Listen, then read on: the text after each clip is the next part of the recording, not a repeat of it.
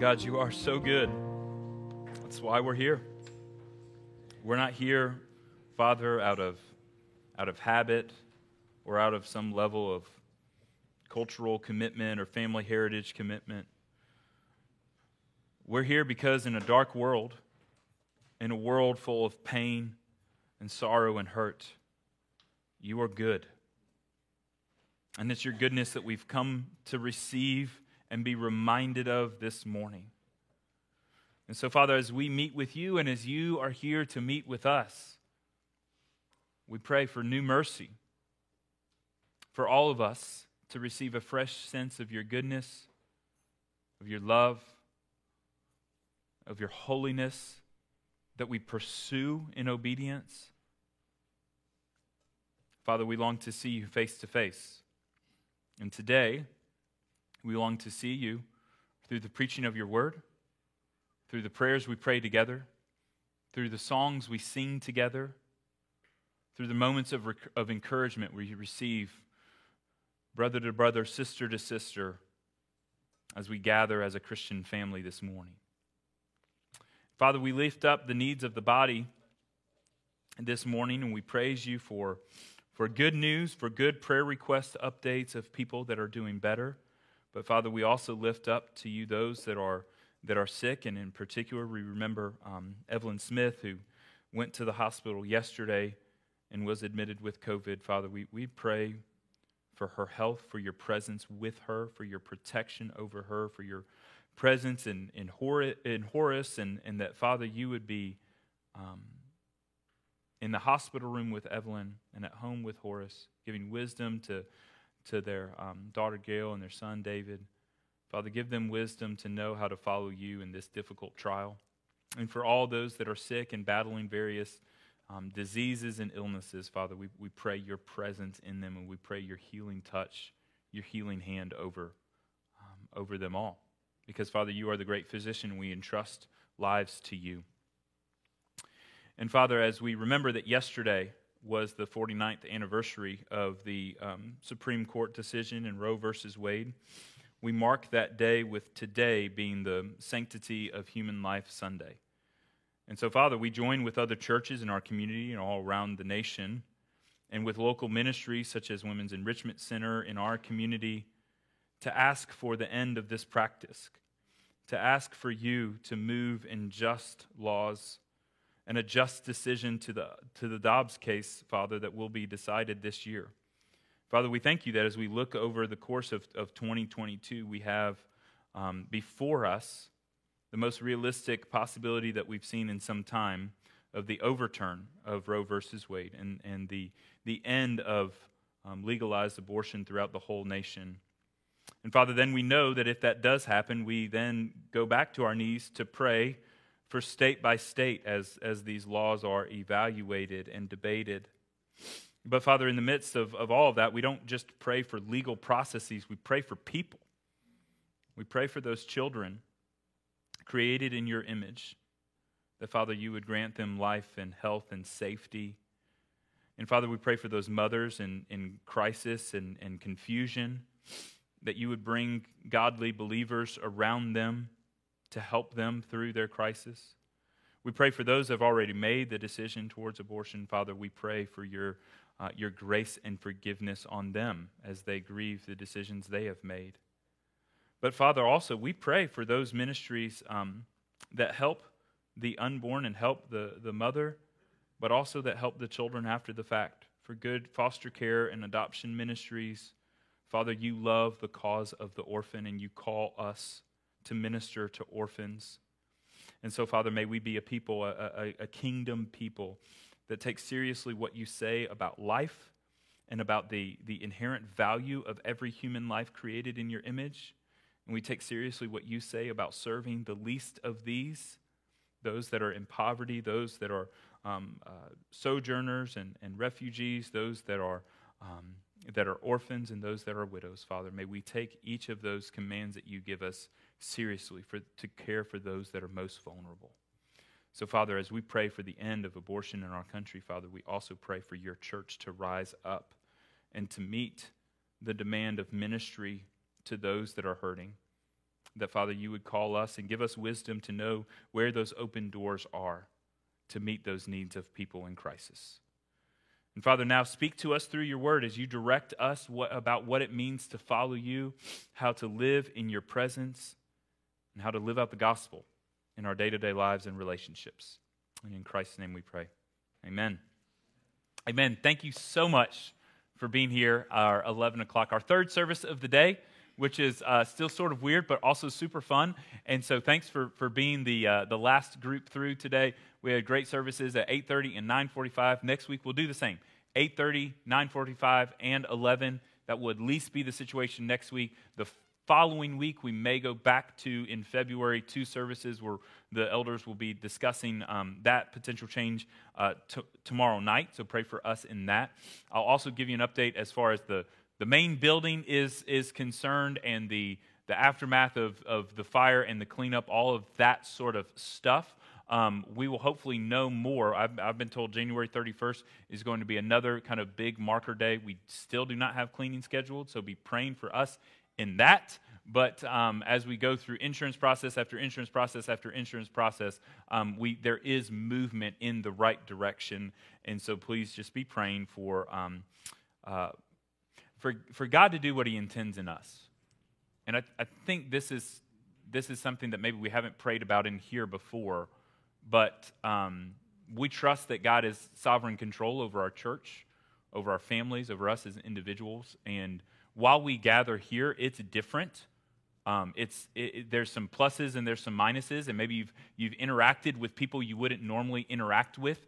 Um, we've had smaller services. There's a little bit more intimacy, and, and the worship, it kind of takes on a different feel in here, which is a really good thing. Um, there are some limitations to having three services and so many people in and out, and you miss some people along the way. Um, but I just trust that God is doing something in us in this season. And so I'd ask you to pray with us for that, for whatever it is that God is doing, whatever it is God is preparing us for, that we would act in faith and act in expectation that, that God is working in our midst, even in this uh, season of transition. Now, turn with me to Luke chapter 17. Oh, and I'll simply say uh, tonight, our, our, ministry is happening as normal tonight. So, youth ministry is normal this evening. Awana is normal. It's a good feeling to say that. So, we've had a couple weird weeks and holidays and all that kind of stuff. Um, also, we now have four life groups meeting this evening. And we had uh, three that met this morning. We have a couple that meet during the week. And so, if, if you want information about life groups, now is a great time to join a life group, to get more committed or get more connected to new people, and to kind of go deeper in relationship in the church. So much of what I'm going to say today, what Jesus says to us from Luke chapter 17, just has to be lived out in community has to be lived out rubbing shoulder to shoulder with other brothers and sisters in Christ. And so, if you're not currently involved in something, come talk to me or talk to one of the staff. We'd love to get you connected um, somewhere. I'll also say one of the another great way um, to get connected is Wednesday nights during our prayer meeting that meets at seven o'clock, both on campus and on Zoom. It's a smaller, intimate group, and whether you come to be a prayer warrior and intercede on behalf of others, or whether you come with a burden and need prayer yourself you're, you're welcome there. And, and, we'd love to have you. And if you, you come and you say, I, I don't really, I'm not really confident about what these words I'm supposed to say in prayer, and I'm not comfortable praying in front of people, that's okay. You're still welcome. We'd still love to have you. And uh, there's no better way to learn how to pray than to be sitting in the same room with people that love prayer, that love interceding on behalf of others. So come and join us um, Wednesday nights at 7, either in, this, um, in the prayer room in the front building or or on Zoom. Now, Luke chapter 17, uh, uh, what I've kind of titled this is The Core Competencies of Kingdom Disciples. And the illustration that I had in my mind as I was thinking about this is if you've ever had a job transition, you know how awkward it can be because you have to develop a different skill set moving from one job to another, different responsibilities, different practices, different approaches to your job. So, moving job to job within the same industry or the same company, that's one level of challenge. But some of you may have had the challenge of actually leaving one career path and, and taking a, a totally different path where you were pursuing something one day and then you moved and you started going in a totally different direction. You had to not just learn a new approach to a new office or, or, or a, new, a new business or anything like that, but totally different core competencies that you needed. A totally different information set, set of training and skills and disciplines that, that it takes to be successful in this new career or this new vocation. And, and we use the word vocation a little bit loosely in English, but the reason I use that word today is to encourage us to think through if we are going the way of the world one day and then called by Jesus to follow him another day that's a more significant vocation change than any of us would experience in, in the workforce in a nine to five job. See, we use the word vocation in English as kind of a synonym for career. But what the word actually means is a synonym for calling. It's not a synonym for career, it's a synonym for calling. Where vocation comes from the Latin vocatio, which means calling, and usually gets translated as such into English. And if you think about it, you know that the word vocal has to do with the voice. And if you think about it long enough, it starts to make sense in your mind. Yeah, vocation, that's not a career term, that's an, an audible calling from something to something. And so our vocation as Christians is to be a Christian. Our, primary calling or vocation is to follow Christ, not to be an, an engineer or an accountant or a pastor or a teacher or whatever your career is. Your calling is as a disciple, a follower of Jesus. And see, so many of us have been walking with Christ for so long that we sort of have this comfort level of what it means in the day to day to live a life that follows Christ. But I, I want to challenge you this morning to take a time out from the rest of your life, just for, for the, the 30, 40 minutes we have remaining here. Take a time out from everything else. And let's pretend for a second you're hearing about what it means to follow Jesus for the first time. And I want you to, to really, practically, for, for the, the length of this service, put everything else in your life on hold and say, what would it look like if Jesus was the most important thing? If he's the core and everything else has to work around him? So, all those other responsibilities, uh, all those commitments you have, all those things that you do every day, let's put those aside just for this morning and say, if Jesus is the center, what do I pursue first? That's what it means when Jesus says, take up your cross and follow me. The illustration that Jesus uses all through the book of Luke, it's practical in one sense. He's literally calling people to physically walk behind him and follow him. But for us, it becomes the ultimate illustration of the Christian life.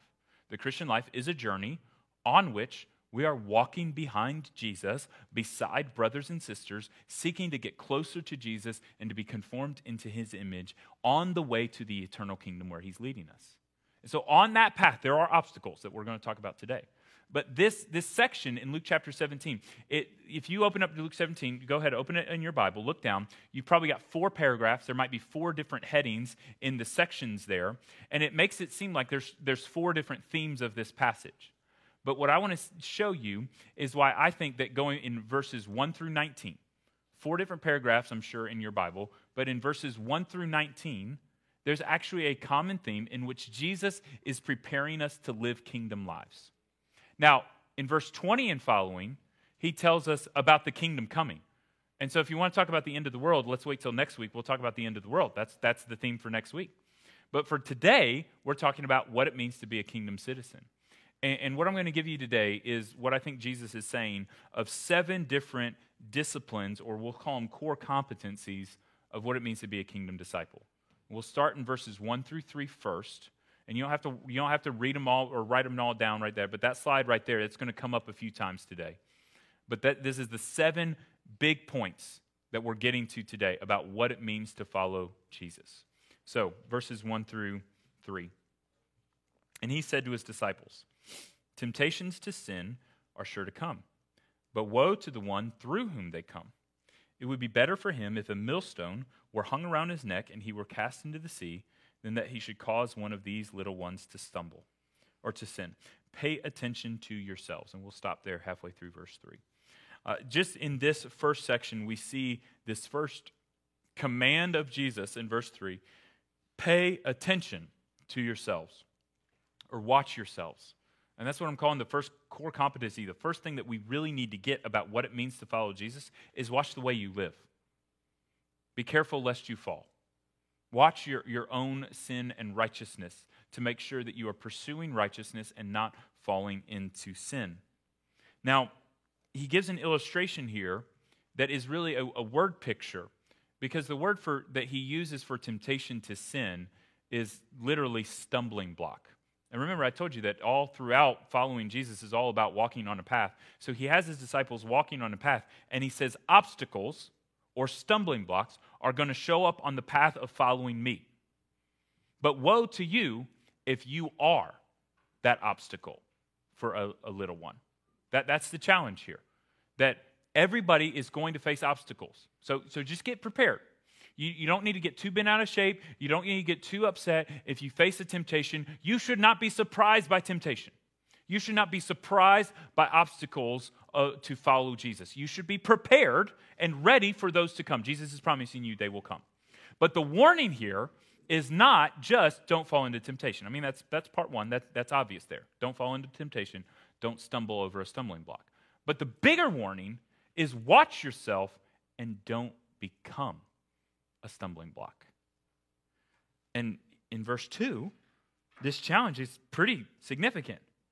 It would be better to be the, uh, the guy that has a millstone hung around his neck and being thrown into the sea than to be the guy that causes one little one to sin. Everybody in the first century knew what he was talking about with a millstone.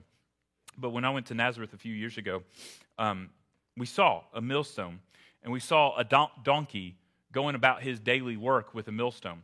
And what we saw was this huge stone that, that I mean, from the floor to it, it was probably up that, that high. I mean, it was a thick, thick stone. And it was big too. It was a circle, it was round, and it was probably, the diameter was probably about the width of half of this stage. So, I mean, you're talking a huge stone, a huge amount of weight. And the way it worked was you'd have a donkey that would be grinding out the grain on the millstone by, by walking. He'd have, a, he'd have an attachment to him, and he would just walk around the circular millstone all day. Not a very exciting job, but it's a donkey. We're not worried about the donkey. But he just walks around in a circle all day, grinding out the grain on this huge rock. And everybody in Jesus' original audience knew how big that rock was. I have to tell you how big that rock was so that you could get that image and you can really see this is certain death. This is a terrible way to die. It's tortuous, it's, it's suffering on the way down to have this huge rock tied to your neck and then be thrown into the bottom of the sea. That's a terrible death. And Jesus is saying that's what happens to those that cause a little one to turn away from me, to stumble on the path to following me. Now, there's two groups of people that could be referred to here, and we kind of got to understand who's Jesus talking about is Jesus talking about the, those that are stumbling blocks? Are the stumbling blocks fake Christians or who play the game for a little bit, maybe outwardly look like Christians but aren't really Christians? Or are those real Christians who just mess up and lose their way? And, and I think the, the image is so strong of the millstone, it, it sort of lends us to think these are probably fake Christians. He's probably talking about eternal punishment. And, and I don't I think what's most important is that we realize that both groups can create a stumbling block. There is such a thing as wolves in sheep's clothing, that in the last days, Jesus says, Depart from me, I never knew you. And we can say, as Christians, they went out from us because they were never really among us. So they might have looked the part for a time, but they were never really serious about their faith. They were just in it for the wrong reasons. But then, and, and those, those people, can really turn a lot of people away with, with their actions, with their manipulation of the gospel or of the church, their false doctrine, whatever.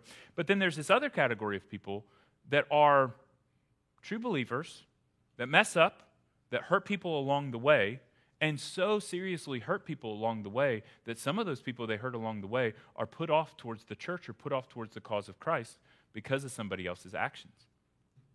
We live in an age in which, sort of as general, society is anti institutional. Like, people don't like authority. People don't like government, don't like schools, don't like churches, don't like big business, anything that feels like an institution that feels like bureaucracy and decisions made behind closed doors and authority. People in, in society today just don't like that. And so there's sort of this general anti institutionalism that affects the church to where Uh, never in, in recent history have we seen this much distrust of, of the church as we do today.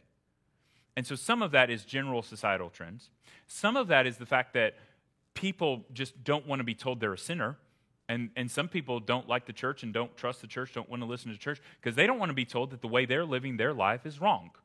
They don't like what the church teaches about sin and salvation. But then there's this other category of people that we really need to be mindful of. Because there's a whole category of people out there that distrust the church for reasonable reasons.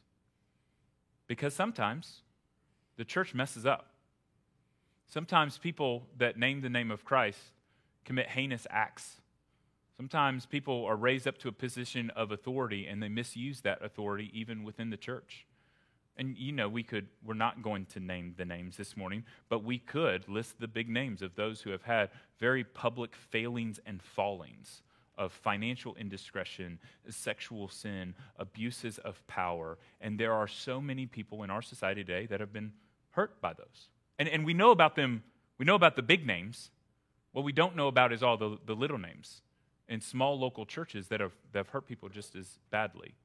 The cases of, of abuse or misuse of authority or financial impropriety that happen in small scales that never make the news, but really turn whole families away from the church and cause them to mistrust or dislike the church or dislike a certain denomination or, or group of Christians. We got to be reasonable about that to say, sometimes, guys, we as, as Christians need to recognize not all Christians get it right all the time. Sometimes Christians create their own problems. Sometimes we're persecuted for righteousness' sake. And sometimes people distrust the church because the church is full of sinners too. you know, we gotta we gotta gotta deal with both. And we gotta be able to be repentant to say, some church leaders get it wrong. Let's pursue the way of righteousness and let's pick up those young ones who have been who are tripping over the stumbling blocks of church leaders or Christians who have messed up and, and profaned the name of Christ for others. Because by naming the name of Christ, while naming the name of Christ, they have not honored the, the, the cause of Christ or the kingdom of Christ. And Jesus is saying, for those that do that, there will be accountability. There will be repercussions. But then he goes on. So, so number one, first thing we need to see here is watch. Watch yourself that you do not fall into sin and that you do not cause others to sin. Because the church is full of people that are wolves in sheep's clothing. Some people are wolves in sheep's clothing that are not really following Christ that we need to look out for. But also, the church has real Jesus loving Christians that just mess it up sometimes. Hurt other people, hurt other people without meaning to, because they're still sinners and because we still mess up. So we've got to be careful, watch ourselves, and here's where he continues watch each other. This is where it gets a little bit uncomfortable. Back to verse 3. We'll read all verse 3 and 4. Pay attention to yourselves. If your brother sins, rebuke him. And if he repents, forgive him. If he sins against you seven times in the day and turns to you seven times saying, I repent, you must forgive. So Jesus says the paying attention is not just to yourselves, but also to everybody else, to your brothers and sisters within the Christian community, within the community of those that follow Jesus. And, and this is where uh, there's three words I want you to see from verses three and four. For the, verses 1 through 3, one, one word watch. Watch yourself. 3 through 4, three words rebuke, repent, and forgive. If you know the gospel, if you know that the gospel of Jesus Christ, the good news of Jesus Christ, is all about the forgiveness of sins by which sinners are made righteous by Jesus' sacrifice and receive new life, that's the gospel. It's really easy to see how forgiveness is at the heart of the gospel. It's a gospel word all day. It, repent at the heart of the gospel. You cannot receive forgiveness without repentance. So it's really easy to emphasize repentance and forgiveness in the gospel. They're right there at the heart. What's maybe a little bit uncomfortable for some of us is that Jesus is commanding us to rebuke. And what I want you to see, what I want to challenge our thinking with this morning is that rebuke is at the heart of the gospel too. It's uncomfortable, it hurts. It's one way where we can really mess it up. You want to become a stumbling block? Rebuke somebody without, without recognizing your own sin. That's going to be that's going to create a stumbling block. But nevertheless, we're called as brothers and sisters to be so concerned and so caring and so loving towards each other that we do not just watch the sin in our own lives, but at a certain point call out the sin in somebody else's life. And think about it, it's at the heart of the gospel because you do not receive forgiveness without repentance.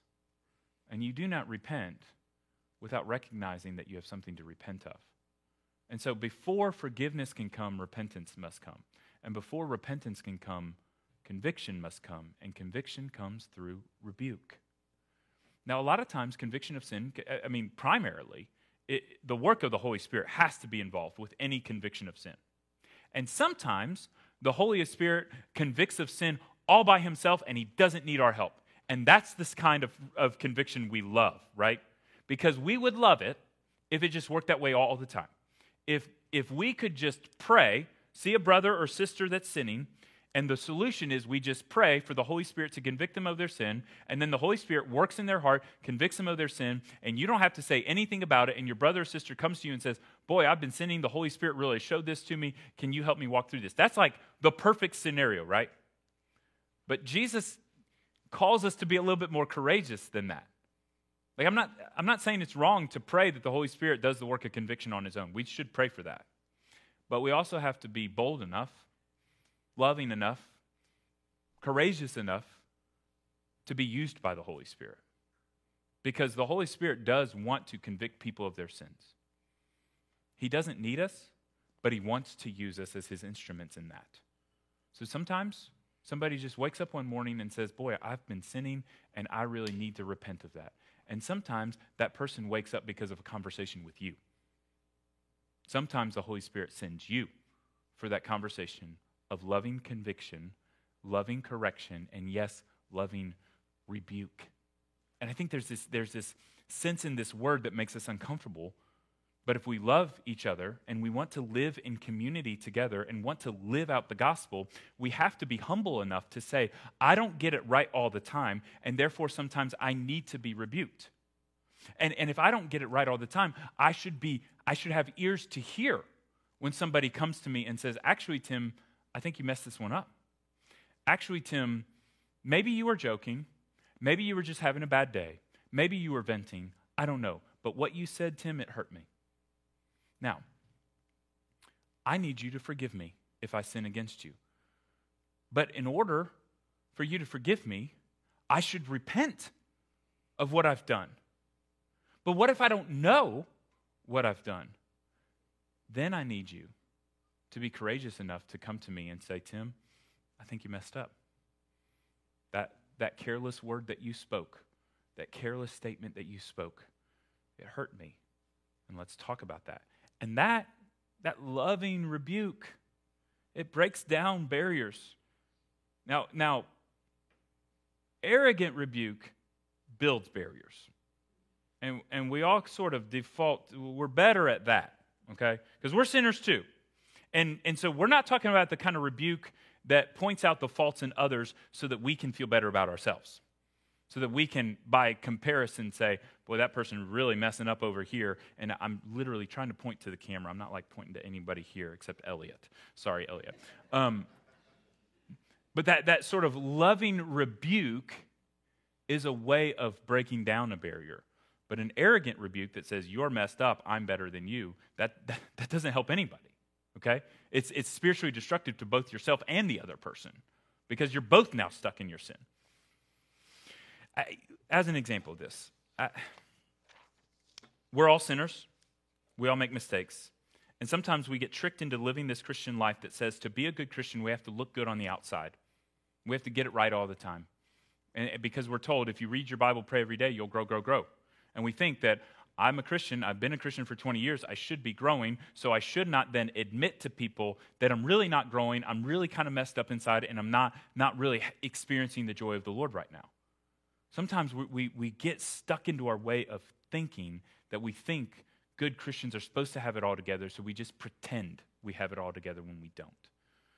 So, two months ago, a little less than two months ago now, I was faced with the, the necessity to come clean, not about a moral failure, but about one of the biggest mistakes I've ever made in my life. And I, and I think you kind of know what I'm talking about. The whole reason we're in this building right now, guys, it's, it's my fault. It's a mistake that I made. It wasn't a sin, it wasn't a moral failure, it was a mistake, it was an accident, but it was kind of a dumb mistake, honestly. And because of that, there's repercussions that I am reminded of every single day. Every time I come to my office, every time we come into a service, every time we're planning something that happens in the church, 25 phone calls a week dealing with it, all of that is a constant reminder Tim, you messed up. And listen to me, I'm not saying this to gain sympathy.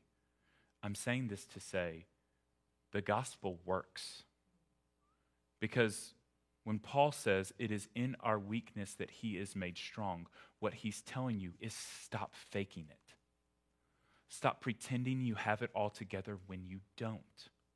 Stop pretending that you're the guy that never makes mistakes when you do make mistakes. Stop pretending that, that, that you're the perfect mom that's going to care for your kids perfectly. Stop pretending that you're the perfect employee that's always going to fulfill the responsibilities of your job without a mistake. Rest in the fact, rest in your limitations. Give God the glory for your limitations that you are not perfect and you're not expected to be perfect. But it's, it's at the end of yourself that Christ comes up and picks up the pieces. As you know, I don't know what God's doing through, through the, the fire that we had and through the need to be in this building and all that kind of stuff. I don't, I don't know in fullness all that God's doing. But I know what God's doing in me. And what I hope He does in us is He breaks down the walls of pride enough to be able to say to one another, I don't have it all figured out. I don't get it right every time. Sometimes I mess up, and sometimes I need grace and forgiveness. And I hope as he starts to break down those barriers to where we're not just all the perfect Christians on the outside, and we actually get through into the inside, where in loving community we rebuke, repent, and forgive, then I think what, what's going to happen is an expanse of our faith.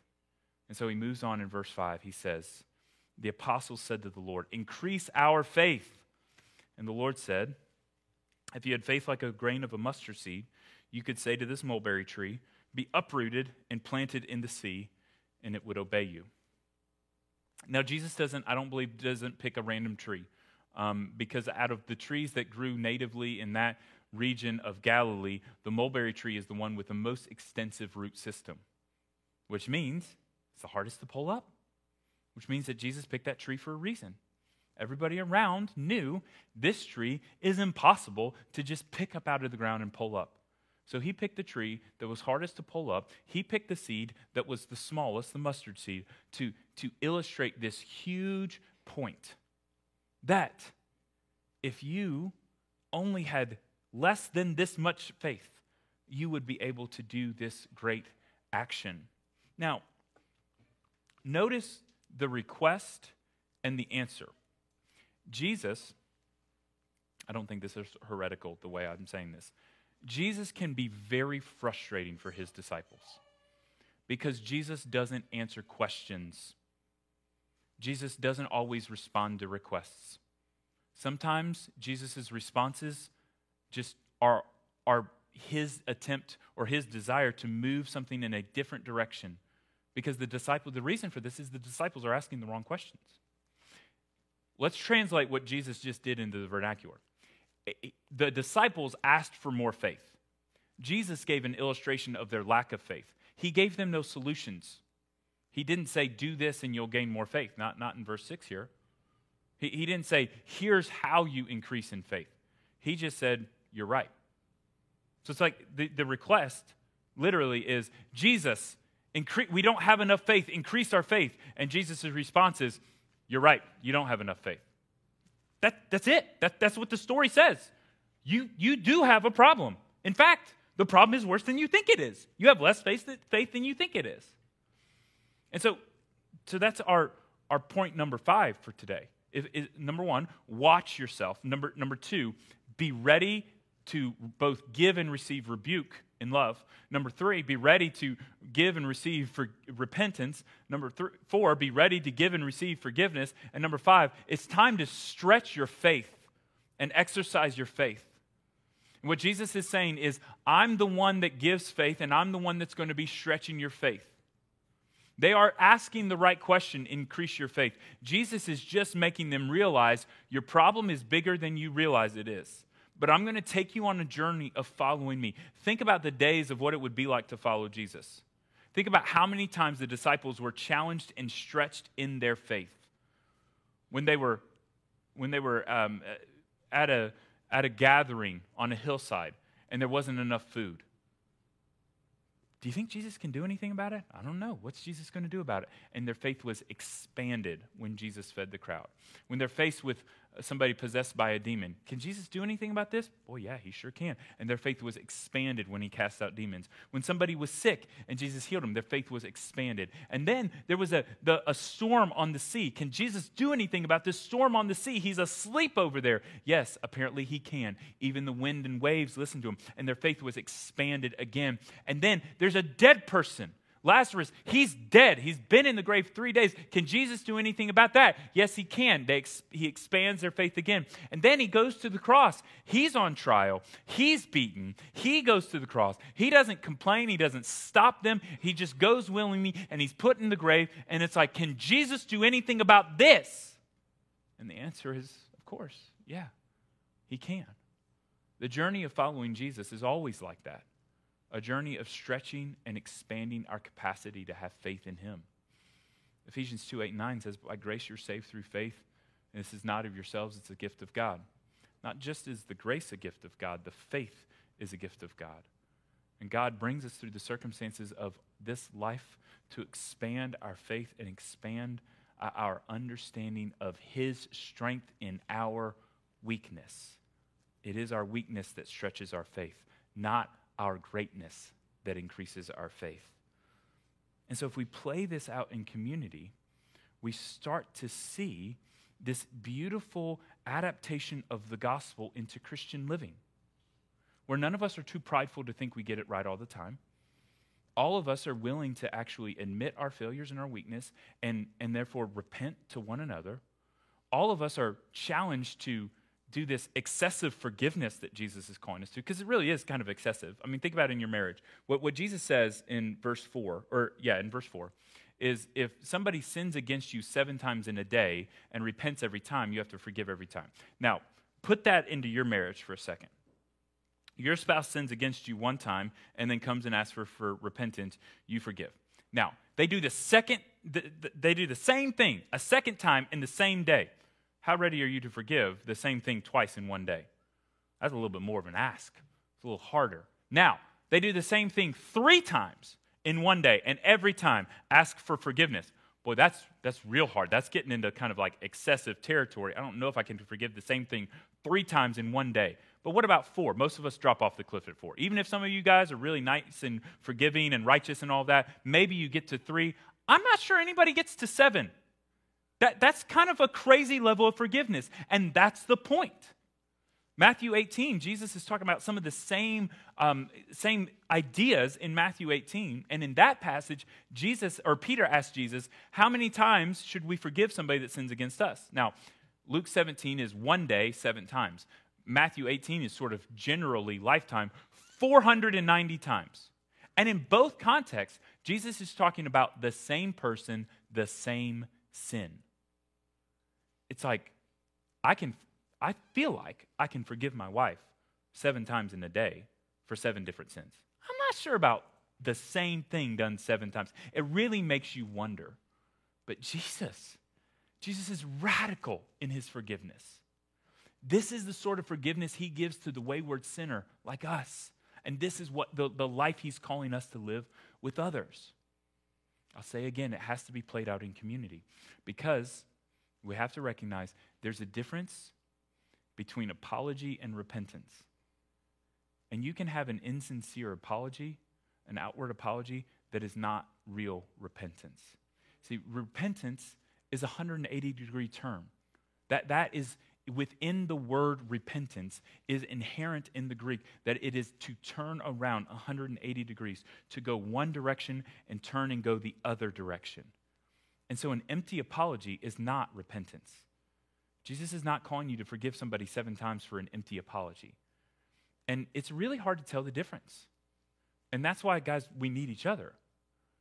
Because sometimes there, there comes a point where you have to look at somebody and say, You've said you're sorry a lot, but you've never really repented because your actions have not changed. Now, within, I say repentance is a 180 degree turnaround, and then Jesus says people can do seven 360s in a day because you can repent and go 180 degrees around, and then you can go back to your sin, and then you can repent again. And Jesus says you can do that seven times in a day and still be forgiven. So, so we, we recognize repentance doesn't mean I turn around, I never do it again but nor is it an empty apology. It's really hard to tell the difference, and it takes wisdom to tell the difference, and it takes the Christian community. It takes people coming alongside marriages that are struggling to know the difference between empty apology and real repentance. It takes people that are going to love them and pat them on the back and put their arms around them and come alongside to help them navigate those journeys. We're going to keep moving. Verse 7. I said Jesus doesn't really answer the question of faith. How do I get more faith? with the mulberry tree illustration. But in verse 7, he gives a challenge. Verse 7, he continues to expose how they're asking the wrong questions, thinking the wrong things. Verse 7, he says, Will any of you who has a servant plowing or keeping sheep say to him when he's come in from the field, Come at once and recline at table? Will he not rather say to him, Prepare supper for me, dress properly, and serve me while I eat and drink? And afterward you will eat and drink. Does he thank the servant because he did what was commanded? So you also, when you've done all that you were commanded, say, We are unworthy servants. We have only done what was our duty. I'm sorry to say it like this, but Jesus is putting his disciples and us in our place. Don't get me wrong. If you've received the gospel of Jesus Christ, you're a beloved son and daughter of the King. You are loved by the greatest uh, force in the universe. And you are a part of the eternal kingdom, and you will reign with him in the eternal kingdom. That's a beautiful and high calling, but you are also a servant of the king. And Jesus is saying, some of your lack of faith, going back to verse 5 and 6, which he's following up with this illustration, some of your lack of faith is due to your wrong perception of yourself and your role.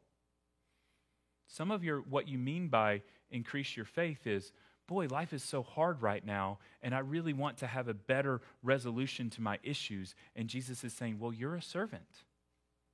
And servants don't, don't look for praise just because they do their jobs. Just do your job. You're called to follow, follow, you're called to obey, you're called to serve. Jesus himself didn't come to be served, but to serve and to give his life as a ransom for many. So Jesus not, is not calling us to a life of service he's unwilling to give. He's the example of what it means to be a servant. And so, therefore, he has the right to call us to a life of servanthood in his name for the sake of his Father and his kingdom. So, the, the illustration would, would be like this if, I, if I'm sitting at the dinner table and I'm eating dinner with Jess, and then I said, and then I get up from the dinner table, pick up my plate that I ate off of, go to the sink, rinse it off, and then go and put the, the plate into the dishwasher when I look at Jess, Jess is not going to say, Great job, Tim. Thank you. That was one dish. You did a great job. Because that was my dish. It's kind of like my responsibility. I don't get thanks for taking care of one dish when I was the one that dirtied it, right? And so Jesus is that, that's the illustration of the servant. He's just doing his job. He's not going to get accolades for every step of the way along as he does his job. Uh, the Christian life is one of joy, but it's also one of duty. Colossians 3 everything you do, work as unto the Lord. Galatians 1 live for the, for the acclaim of God and not for men. We're called to serve. We're called to be as servants to the king and to serve willingly. Verse 11 On the way to Jerusalem, he was passing along between Samaria and Galilee. As he entered a village, he was met by ten lepers who stood at a distance and lifted up their voices, saying, Jesus, Master, have mercy on us. When he saw them, he said to them, Go and show yourselves to the priests. And as they went, they were cleansed. Now, if you stop there, that's one kind of story. It's a story of beautiful, abundant mercy. And we've just been talking about abundant. I mean, Jesus forgives at a ridiculous level. It's an incredible amount of forgiveness that he gives. This is an incredible amount of mercy that he gives. Ten lepers ask for mercy, he grants them mercy. And then he sends them to the priest so that they can go through the right processes to be, because lepers were cast out of the community because of their dirtiness. When he says go to the priest, it means re enter into the community. You get to be back with your families. But before you can move back to your house as a leper, you have to go to the priest to prove that you've been cleansed. So that's a great story right there. But verse 15, it shifts into the real meaning that Jesus is giving us here. Then one of them, and only one, when he saw that he was healed, turned back, praising God with a loud voice. He fell on his face at Jesus' feet, giving him thanks. Now he was a Samaritan. Jesus answered, Were not ten cleansed? Where are the nine? Was no one found to return and give thanks to God, uh, give praise to God, except this foreigner? And he said to him, Rise and go your way. Your faith has made you well. Ten lepers receive great mercy. One responds in gratitude. And so that's my, my last point. Watch yourselves. Be ready to rebuke. Be ready to repent. Be ready to forgive. Be ready to exercise faith. Serve willingly as a servant. And now, show gratitude. Ten lepers receive mercy, one shows gratitude. And Jesus identifies the gratitude as faith. This leper showed gratitude because of his faith. Everyone who's ever given a gift to a child knows how frustrating it can be when kids get a little too used to their Christmas presents, get a little too used to mom and dad's gifts, and start to show a lack of appreciation. And you think, man, I'm not sure if I want to give that kid any more gifts if he's just going to going to expect more and more and more and more. Well, the good news is God is not a fickle father like me. God is not going to be displeased with us when we lack the gratitude for his good gifts. But it is a challenge for us that we are not the fickle child that receives great mercy and great gifts from God and then just goes on asking for more and more and more. See, this is, is so much of what goes back to the core of their lack of faith. They wanted material blessing, material provision. They wanted to have all of their needs taken care of. And God's not promising that. God's not promising a place for them to lay their head at night. God's promising them a cross to carry with them. And that's what He's promising us too. He's not promising to meet all of our physical needs in the way that we expect Him to, but He's calling us to a radical life a radical life of fighting sin in community by watching ourselves, rebuking, repenting, and forgiving. A radical life of exercising great faith that can rip trees out of the ground and replant them.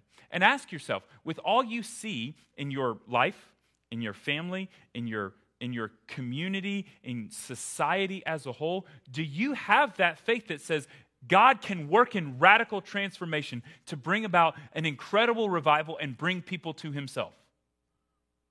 Does that faith exist in you? Because here, here's, here's where I was convicted in studying this passage. This sort of lifestyle lived out in community, because this is, it's talking about rebuke, repent, and forgive. This is not an individual passage. This is a passage that has to be applied with other people that will sin against you, and you'll have to rebuke, and then they'll repent, and you'll forgive. Or you're the one that's being rebuked and then repenting and being forgiven.